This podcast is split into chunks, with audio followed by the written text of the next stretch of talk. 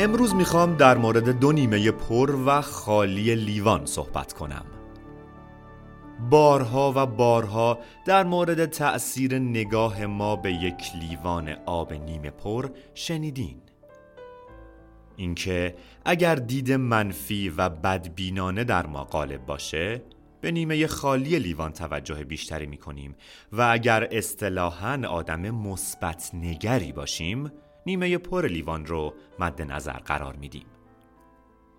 این مثال گرچه ساده و کلیشه‌ای به نظر می‌رسه اما به ما یادآوری می‌کنه که تفکر غالب ما فلسفه و نگرش ما رو به زندگی تعیین می‌کنه زندگی مفهومی واحد و ثابته که زاویه دید افراد به این مفهوم معنا و حیات میبخشه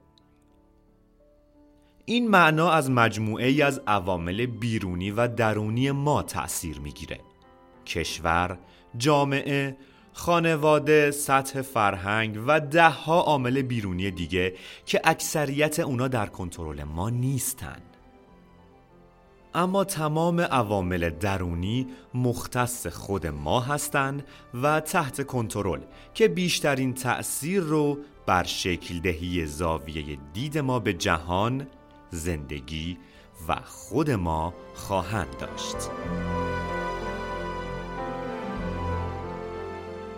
وقتی با نگاه بدبینانه زندگی رو قضاوت می کنیم نیمه خالی بدی ها رو ملاک سنجش آفرینش خدا قرار میدیم.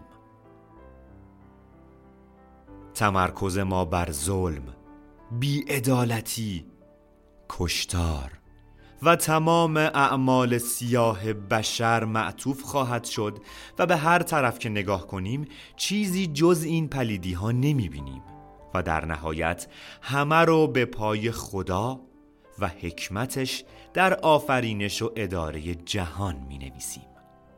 پس نتیجه می گیریم که خدای این جهان سیاه نمی‌تونه حس خوبی به ما بده و نمی‌تونه مرجع آرامش و عشق باشه اما چشم ما به روی نیمه پر زندگی بسته است و ما هم قافلیم که نمی بینیم. برای یک بار هم که شده می‌تونیم به خودمون فرصت بدیم و از زاویه جدیدی به زندگی نگاه کنیم.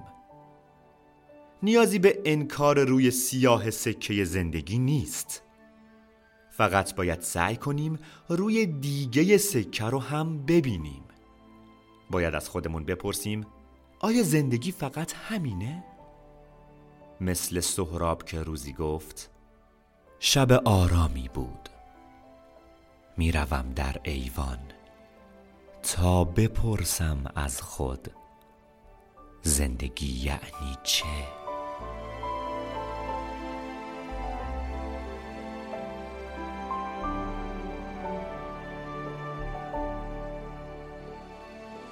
باید بتونیم مستاقهای زیبای الهی زندگی در این دنیا رو ببینیم. تمام معجزات کوچک و بزرگی که هر روز تکرار میشن تمام خدا گفتنهایی که جواب می‌گیرن و چرخه های منظمی که انسان رو به خالق خودش وصل می‌کنه. سهراب در شعر زندگی از خودش سوالی پرسید. و به دنبال کشف جواب به زندگی جاری اطرافش نگاه کرد و در نهایت هم به این جواب رسید که زندگی راز بزرگی است که در ما جاری است. خداوند این راز بزرگ رو در وجود تک تک ما قرار داده. رازی که باید کشف بشه.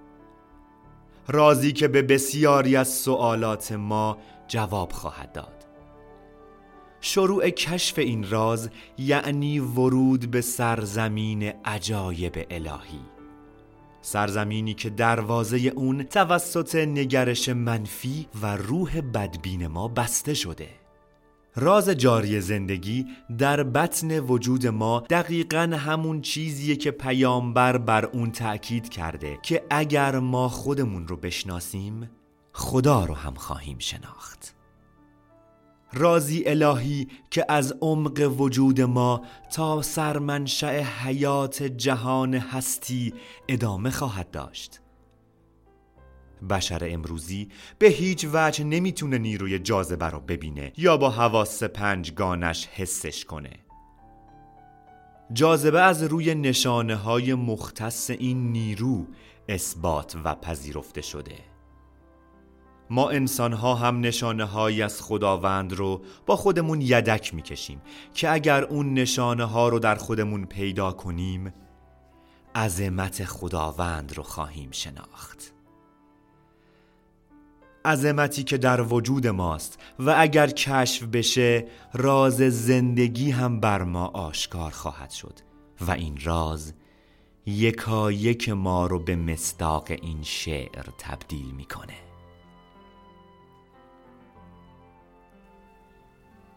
ای نسخه نامه الهی که تویی ای آینه جمال شاهی که تویی بیرون ز تو نیست هر آنچه در عالم هست. از خود بطلب هر آنچه خواهی که تویی.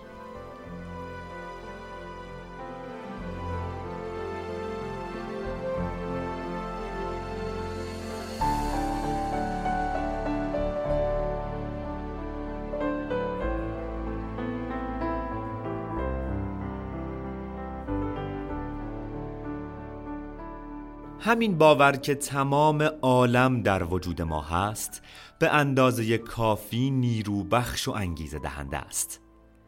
حالا اگر این عالم الهی درون رو از صندوقچه دلمون خارج کنیم و در بند بند وجودمون بست بدیم به چیزی جز صاحب اصلی عالم درون و بیرون راضی نخواهیم شد.